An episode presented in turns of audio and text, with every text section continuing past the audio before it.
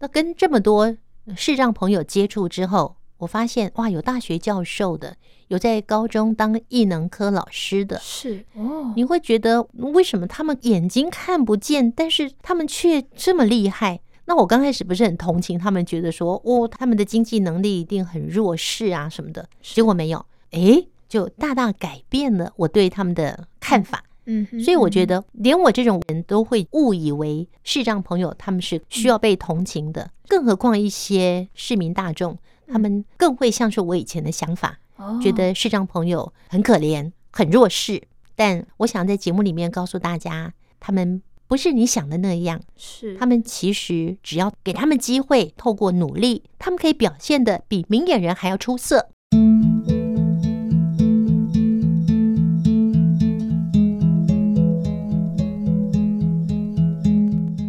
我是节目主持人淘气小杰，今天呐、啊、邀请到一位非常特别的来宾，究竟是谁呢？我们让他自我介绍一下哦。亲爱的朋友们，大家好，我是宜家。Hello，主持人小杰，你好。Hello，我相信大家听到你的声音一定是 very 的 surprise，一定是小杰找不到来宾了才找我吗？才不是呢，因为姐姐曾经采访过我嘛。我们今天角色来对调一下，应该是非常非常的有趣哦。好，嗯、那我要看看小杰的主持功力喽。好的，那姐姐，你主持棒握了这么久。前前后后总共几年呢？说出来听听吧。可能会吓到你哦。我从民国七十一年打从学校毕业之后，我就开始从事广播。那中间休息了一年，因为回家帮忙做生意。是。啊，接下来就从七十三年一直到现在。哇哦，姐姐，你开始工作的时候我还没出生 耶！对 呀、啊，哎，各位听众，赶快拿出手指头，赶快偷偷算算看，宜家姐姐现在几岁了？要问我几岁的话，我的答案只有一个，真的，撒着背悔。哎呦，笑脸呢？三十八岁，那再减二十，十八好了。不要不要，因为叫三十八岁是有原因的哦。可以说来听听吗？人生要过得三三八八。开开心心 是，压力不要太大哦。那不错，嗯，果然三十八岁，嗯，对，好哦。所以你也三十八好了，好，没问题，没问题。没有，你还没到啦。呃，再过几年就是了。那我们就永远三八，好，没问题。这个年纪很好，三八，我喜欢，我喜欢。嗯，那这样一路走来啊，相信姐姐一定有采访到比较特别，嗯，比如说大明星啊，或者是让你觉得。呃，这个采访者让我很佩服，或者是比较刻骨铭心的，应该也有这种对象吧？嗯，嗯，有，我去听这个老师演讲哦，嗯，演讲大概十多年前了，是啊，那时候我在做妈妈的节目，我听到一些跟亲职教养有关的课程，是我都会去上课。他非常的远，他在内湖，又不知道怎么去，反正我每次都要转三趟车。我第一堂课就觉得哇，这老师说的好棒哦，嗯哼。然后第二堂课想要邀请他接受访问了，是。然后我就去递名片，老师，我在汉声电台啊，那我做了一个什么样的节目叫《爱家总动员》，那我想要访问你。那、嗯、那老师就看看我，他说我平常不听广播，哎，他说可能不适合吧，然后他就拒绝我了。拒绝我之后，那我就我就我们都尊重来宾嘛，然后我就回家了。那第三个礼拜，其实我是一个非常认真。你听到我国小、国中五专全勤，我连后来研究所两年我都全勤呐。哇，太棒了！然后第三个礼拜又去了，我没有缺过一次课。是那个老师呢，就主动在下课的时候找我过去，他就说。嗯、呃，上个礼拜你有来来邀请我说，呃，去接受访问，因为回去的时候刚好有一个长辈打电话给他，然后就跟他的长辈聊起我的邀约。是那个长辈说：“哇，这个节目好啊，来，你一定要上这个节目。”我就鼓励他，然后他就说：“哦，原来广播有人听哦。”对，所以呢，他就一系列帮我做关于人怎么样成长，从出生到三岁。从三岁到六岁，从六岁到十二岁，从十二岁到青少年到青年阶段，是，然后甚至中年再出发，一系列。每个阶段这样，对，每个阶段上去，他大概总共主持了，我觉得有两三年哦，哦，这么久哦，对对对，他都不拿钱哦，哇，他说你们经费那么少，我义务帮忙，每次都从深坑来到这里来上现场哦，哇，对我真的好好敬佩他，嗯、我好敬爱他哦。那那这个老师，我说一下他第一天来上节目的那个状况。他第一天来，因为他没有接受过广播采访。小杰，你第一次接受访问会不会紧张？当然会啊，脸红的跟番茄一样的哦。那你是被访问，如果你是第一次当主持人，不是碰到我这么会说话的来宾，我看你也是会在那边脸一下子青一下绿一下红的。是是是。那这个来宾来的时候呢，就像我们的录音室有个玻璃隔板，他在对面，我在这边戴着耳机跟他对话，我就安排好要上现场了。我们十点十分现场，他大概九点五十就来的，我就安排他坐对面，然后我就跟他一起试音啊什么的。他就走过来跟我说：“我可不可以跟你坐在一起？我一个人在那边很紧张哎。”然后我说哦，没问题，没问题。虽然是困难的一点，但是我还是把它挤进来的。是，因为我们空间很小，对，所以我们就一起用一个麦克风，就一起做了那一集节目。了。第二次来好像也是挤在一起，到第三次他就跟我说没关系，我可以自己 一个人坐那边，有就比较习惯就对了。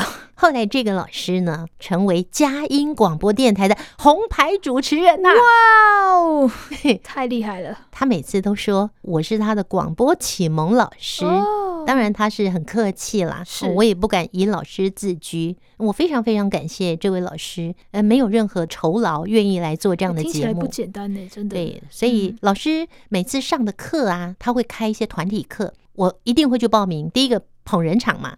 然后第二个去学习嘛，哦，那老师知道我的经济状况那时候很糟糕哈，哦，我大概每个月赚的钱只够我每个月开销，所以老师就没有额外收我的学费，哦，让我免费去上课，哎，哇，很好哎，对，你是不是很感激他？是，对，他是我在我生命最痛苦的一个阶段中的一个大恩人，哦，真是贵人。郑重的为大家介绍我的这位恩人，他是目前。在佳音广播电台主持《快乐送到家》的主持人林凯庆老师，双木林，凯旋的凯，然后庆是沁入心田，左边一个三点水，右边一个心。哦，林凯庆老师是，他是一个神职人员，嗯，他非常用功，是一个学者，也是一个心理专家。哦，嗯，他对人非常的好，是。好，这是我的恩人之一。另外，在我生命中最辛苦的阶段，还有另外一个恩人。我刚刚说也是一个我的节目来宾嘛。嗯嗯，那这个节目来宾呢，他来上了我一次节目、两次节目、三次节目的时候，他就问我说：“因为他每次都要请我吃饭，然后上完节目还我们就在旁边那边有一家餐厅吃个饭。”嗯，他抬起头来问我说：“宜家，你最近好吗？”他就是一一句问候的话，是是。可是我那时候真的很糟糕，哦，他是我人生中走到现在人生最低谷哦。我到底要跟他说我不好吗？不知道该怎么回答，就对。对，因为我们就见了几次面嘛，嗯、又又不是那么深的交情，是。然后我就看着他，我就说，呃呃，老师，嗯、呃，还不错啦，但明天会更好。他就看着我说，你不能等明天变好。你现在就要好起来。哦！哎，我那时候心里有个很大的震撼，嗯，因为我觉得我已经回答的够乐观了，是，怎么你还觉得不够？还说不能等明天变好，你起码都要变后。哎，我回去足足想了两个礼拜，两个礼拜，我豁然开朗，从此呢，我就从我的痛苦深渊跳出来了。哇，我也从此以后。买衣服，以前买衣服买漂亮的什么耳环啊什么的，都要等到生日的时候我才要穿，我才要戴，我才要怎么样？嗯、是后来呢？没有买回来洗干净，第二天就穿。活在当下，把握当下。对对对，马上就穿。哦，那这位呢是苏荷儿童美术馆的馆长林千灵林馆长。哇，林馆长，对。太棒了！所以他是我生命中的另外一位重要的贵人，除了我的父母之外，嗯，对，就是这么的重要，真的是印象深刻，在生命留下一个很特别的一席之地哈。这几个人，那今天我们兜了这么大一圈，其实重点还是在我们的节目。刚开始要开《听见阳光的心跳》这个节目的时候，宜家姐姐有跟我说她的理念跟想法。她是说希望开一个节目，特别为视障者而开设的。那当然，明眼人来听可以更了解我们视障的一些人事物。因为其实很多视障者还是走不出来，他们只能靠着嗯，比如说收音机、电视，才能接收到外界的讯息。那姐姐开设这个广播节目，我是举双手双脚赞成。那究竟是什么样的理念跟什么样的想法？我们就请姐姐来说说看。好，我先跟各位说一下，我参加爱盲基金会为视障朋友朗读讲义杂志，哦，后来才又增加了未来少年。哦，到现在我都还在录。对，哦，所以算一算，应该有超过四分之一个世纪了，二十五年一定有。哇，对。可是我仅只跟那个帮我录音的冯宏基。宏基只有跟他有接触，是，那我就觉得哦，我真的是小看了视障朋友哎，嗯，他们就自己一手包办的所有的录音大小事跟剪辑，嗯，好厉害哦，对啊，那是我碰到的第一个视障朋友，哦，就是在我的心里面已经觉得说，哎，视障朋友跟我以前想的不一样，嗯，我以前怎么想呢？我以前就觉得看不见好可怜哦，嗯，那他们什么事都不能做，也都要靠别人呢。那那那他们怎么去工作啊？那他们怎么去、嗯、去赚钱？怎么生活啊？他们大家连连自理都没办法了，怎么办呢？嗯、真的好同情他们哦。嗯、我以前是抱着这样的态度，是，但后来因为冯鸿基的关系，然后打开了我对视障朋友的另外一个眼光。哦，那但是呢，这个只是一个月一次，所以没有太大的刺激。是有一回呢，我参加了我的脚踏车教练罗教练。他建议我说去参加展翼视障天使协力车队，有有有，这个。他们举办的活动，嗯，去骑协力车，去爬山啊、践行啊什么的。嗯，我刚开始都不敢，我很会骑单车，没有错。可是呢，我怕我跌倒无所谓，我万一载着视障朋友也跌倒，那怎么办？所以我就不敢答应。是。后来呢，我去环岛回来了，嗯，我就发现我的能力应该可以。所以我就开始去参加他们的活动，是。好像是先参加他们的登山活动哦，后来就开始去报名他们的协力车活动，嗯，对，那也因为是第一次，我记得是团长曾庆荣曾团长，就是我要载他。哦，那他会教我，所以我就碰到了好老师。啊，所以我在整个骑乘的过程中很稳，是。是因为他稳，不是我稳，然后慢慢的我就觉得。我可以了，所以我经常会跟他们一起去，嗯、像二二八，哦，每一年的二二八，我们就会跟他们跑远程，哦，像到南部啊，今年一百一十一年，我们就是到台东去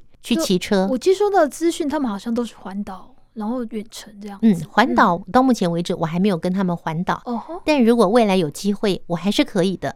嗯，对，那那跟这么多视障朋友接触之后。我发现哇，有大学教授的，有在高中当艺能科老师的，是，然后还有各行各业哦。你会觉得哇，叹为观止，为什么他们眼睛看不见，但是他们却这么厉害，比我还厉害？那我刚开始不是很同情他们，觉得说哦，他们的经济能力一定很弱势啊什么的。结果没有，好多视障朋友每个月赚的薪水比我还多很多，他们还可以存钱买房子。是，哎。就大大改变了我对他们的看法，嗯，所以我觉得我是一个文化人呢。我在传播界嘛，是连我这种文化人都会误以为视障朋友他们是可怜的，需要被同情的，是。那更何况一些市民大众，他们更会像是我以前的想法，觉得视障朋友他就是很可怜，是。很弱势，嗯，但我觉得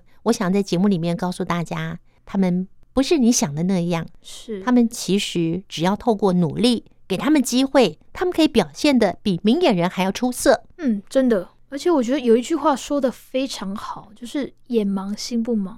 真的，我觉得视障者并不是大家想象中的没有能力，或者是比较做不到任何事情。其实我们也是很努力的在做很多事情，去追求更好的一个进阶，这样子。对对，所以这也是我们要跟视障朋友学习的。因此呢，我的女儿呢，因为他们也在。疯着要做什么 podcast，然后跟我说：“ 妈妈，你也来做 podcast。”我就说：“我没有空啦，有 不要找我做这个。”他就跟我说：“妈妈，你不是要推动让大家对视障朋友更进一步的正确的认识吗？”是对。那现在年轻人都喜欢听 podcast 啊，你要用这个方法嘛。然后他就帮我想了一个办法，他就说：“我已经帮你想好节目的名称了，就叫忙里偷闲。”那个忙就是看不见的忙，忙包的忙，后面三个字都一样啦，哈，就是英赢博代吉那个赢。后来我就心里想说啊，那个忙里偷闲，嗯，好像没有太大的意义，嗯，所以我就把最后一个字改了，改成贤能贤德的贤，就是很美好。是，我要跟视障朋友学习美好的，学习他们的努力，他们的德性，他们的乐观。嗯。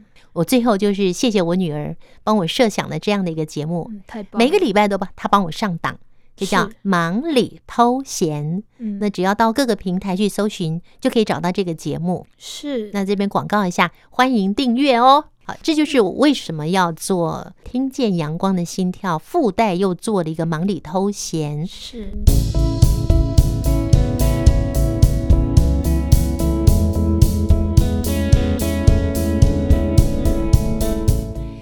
哎，我也想问小杰啊，是你来到我们听见阳光的心跳节目当主持人，是你人生的第一次吗？没错，真的是非常特别的第一次。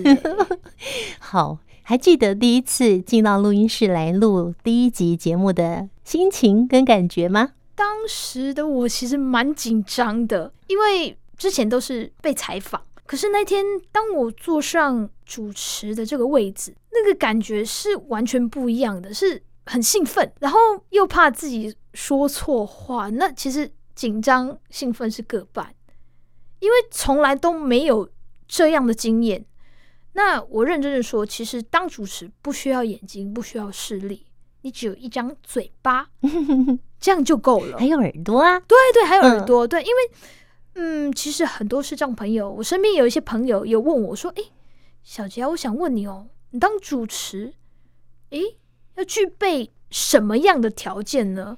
诶，这个问题我就要反丢回给宜家来为我解答一下喽。我在回答之前，我还是要先让你来告诉我，嗯，你主持的第一次跟现在，现在是第几次啊？呃，我手指第五六次了哦，差不多有了，有了，对不对？对。那说说你现在的心情，你坐在麦克风前面的心情是什么？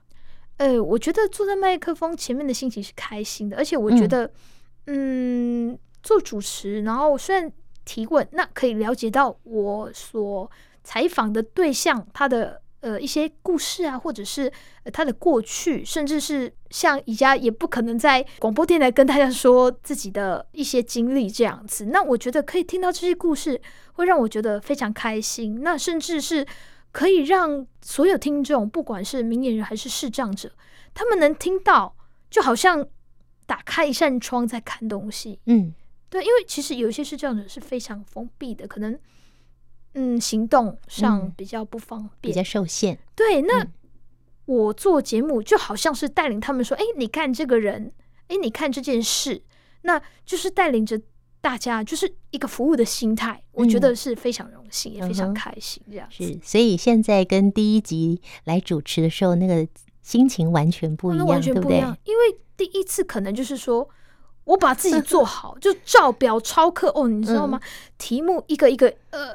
死背，然后我觉得问题不是活的，而是死的。嗯，那我今天我觉得我做到现在有一些累积的经验，也感谢宜家的指导，就是我可以听受访者他的回答，比如说你刚才就说一些你的学经历，嗯，那我可以从学经历里面说，哎，学校有没有一些启蒙老师，甚至是有没有身边的一些同学，我又可以蹦出第二个、第三个。甚至是更多的问题来提问，嗯、那更了解、更可以贴切，呃，受访者所说的东西，这样子。对，其实呢，小杰是非常非常认真的一个节目主持人哦。虽然呃，他还是个菜鸟而已，对，但是他很认真。我，我觉得很多的视障朋友，如果你对于想要进入广播电台或者是主持 Podcast，因为它不需要一个电台，是你只要用手机、用电脑，你就可以完成你的广播节目嘛？没错，对不对？如果你有这份热情，我觉得它胜于一切。是对。那那刚刚小杰有提到说，呃，他第一次主持跟今天这已经是五六次以后的这个经验累积。是我今天要给小杰打一百八十分。哇！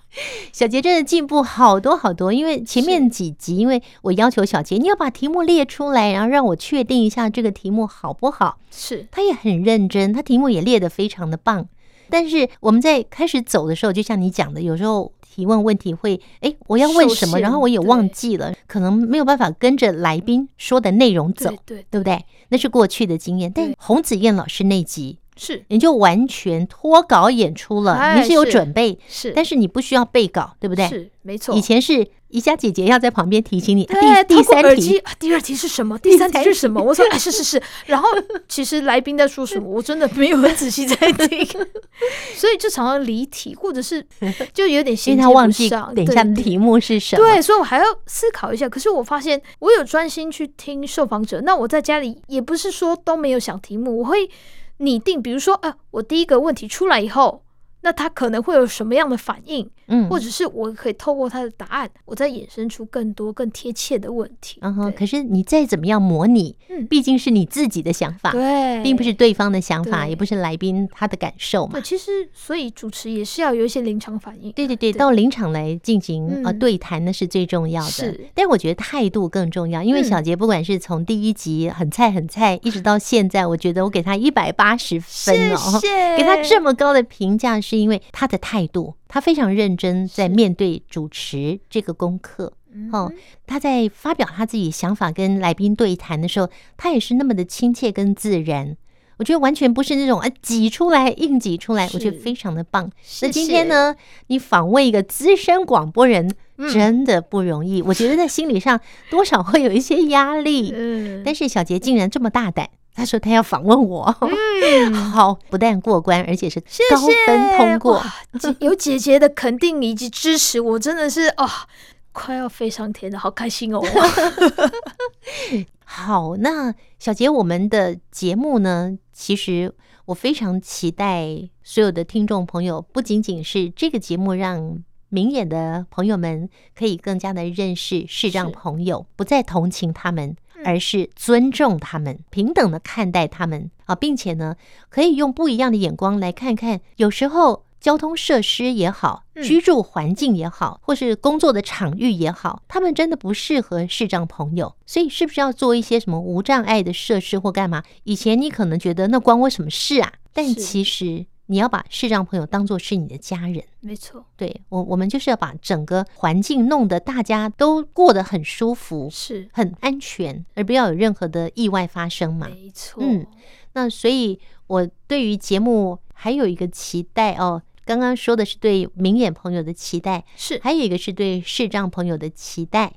因为我们在跟展翼一起出去骑车的时候呢，也会有很多社会人士会靠近我们来问我们说，我们家也有视障的孩子啦，哈，可是呢，他都把自己封闭起来了，不愿意走出来。嗯，像我们出来散散步啊，嗯，走走爬爬山啊什么的，他们都不愿意出来。是，是不是可以加入你们的团体，把他带出去？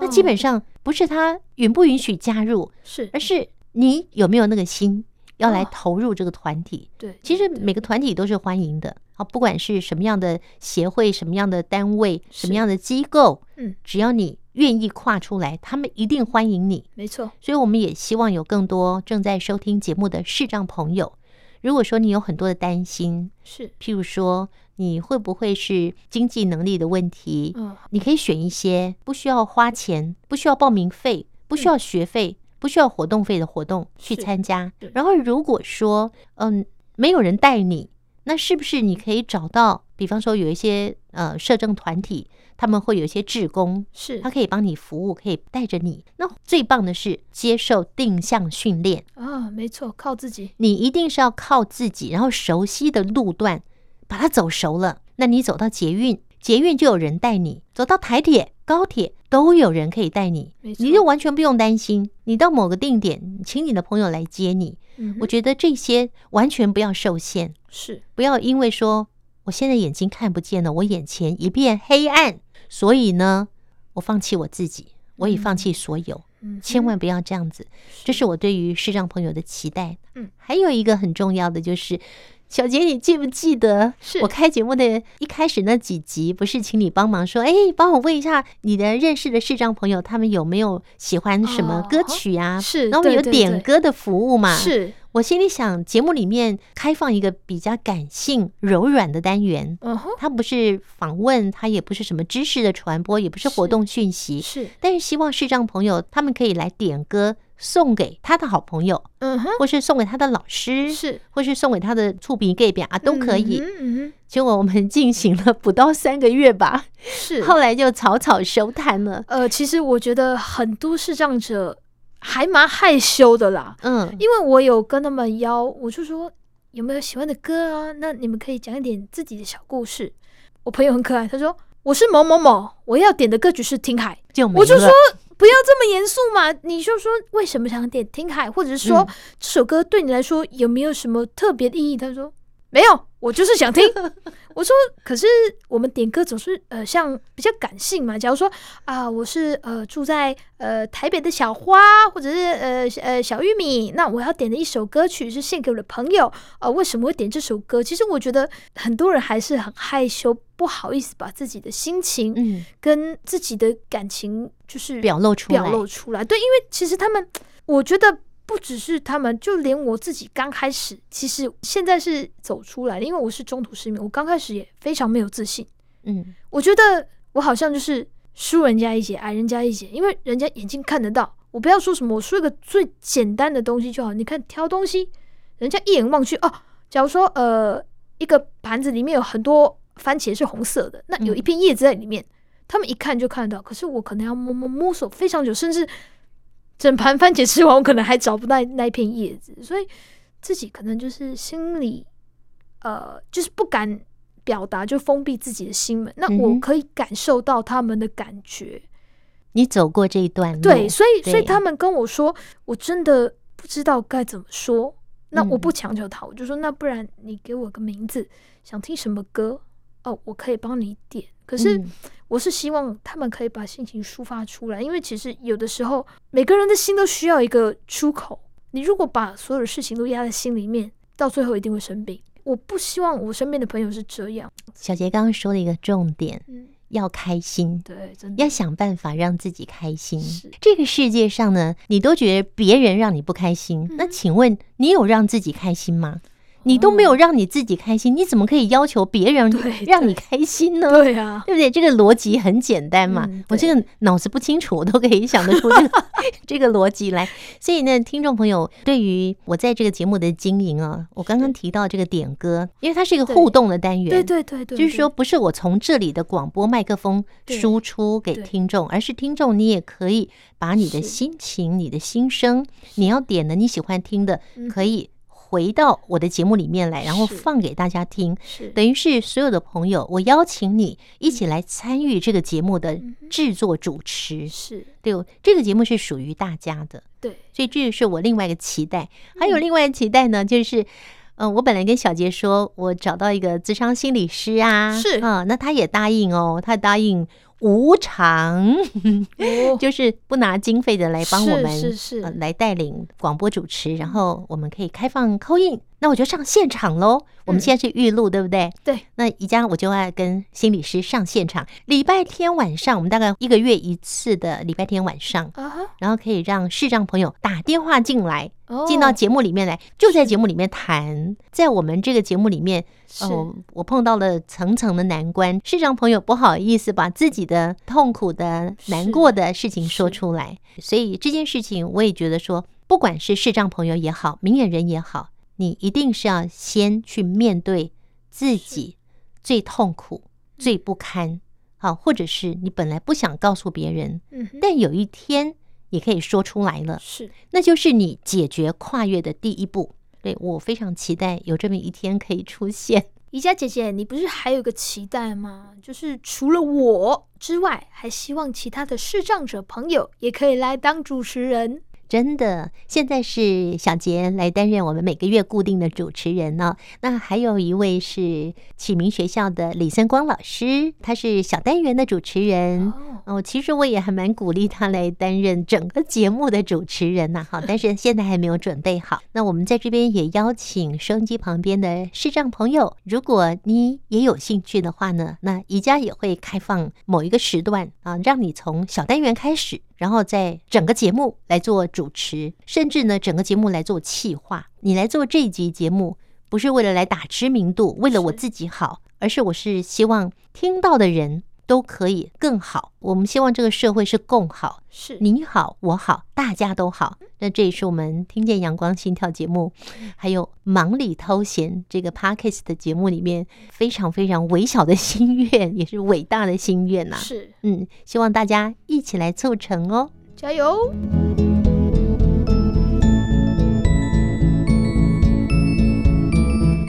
主持节目超过我人生一半岁数以上了，很少接受访问。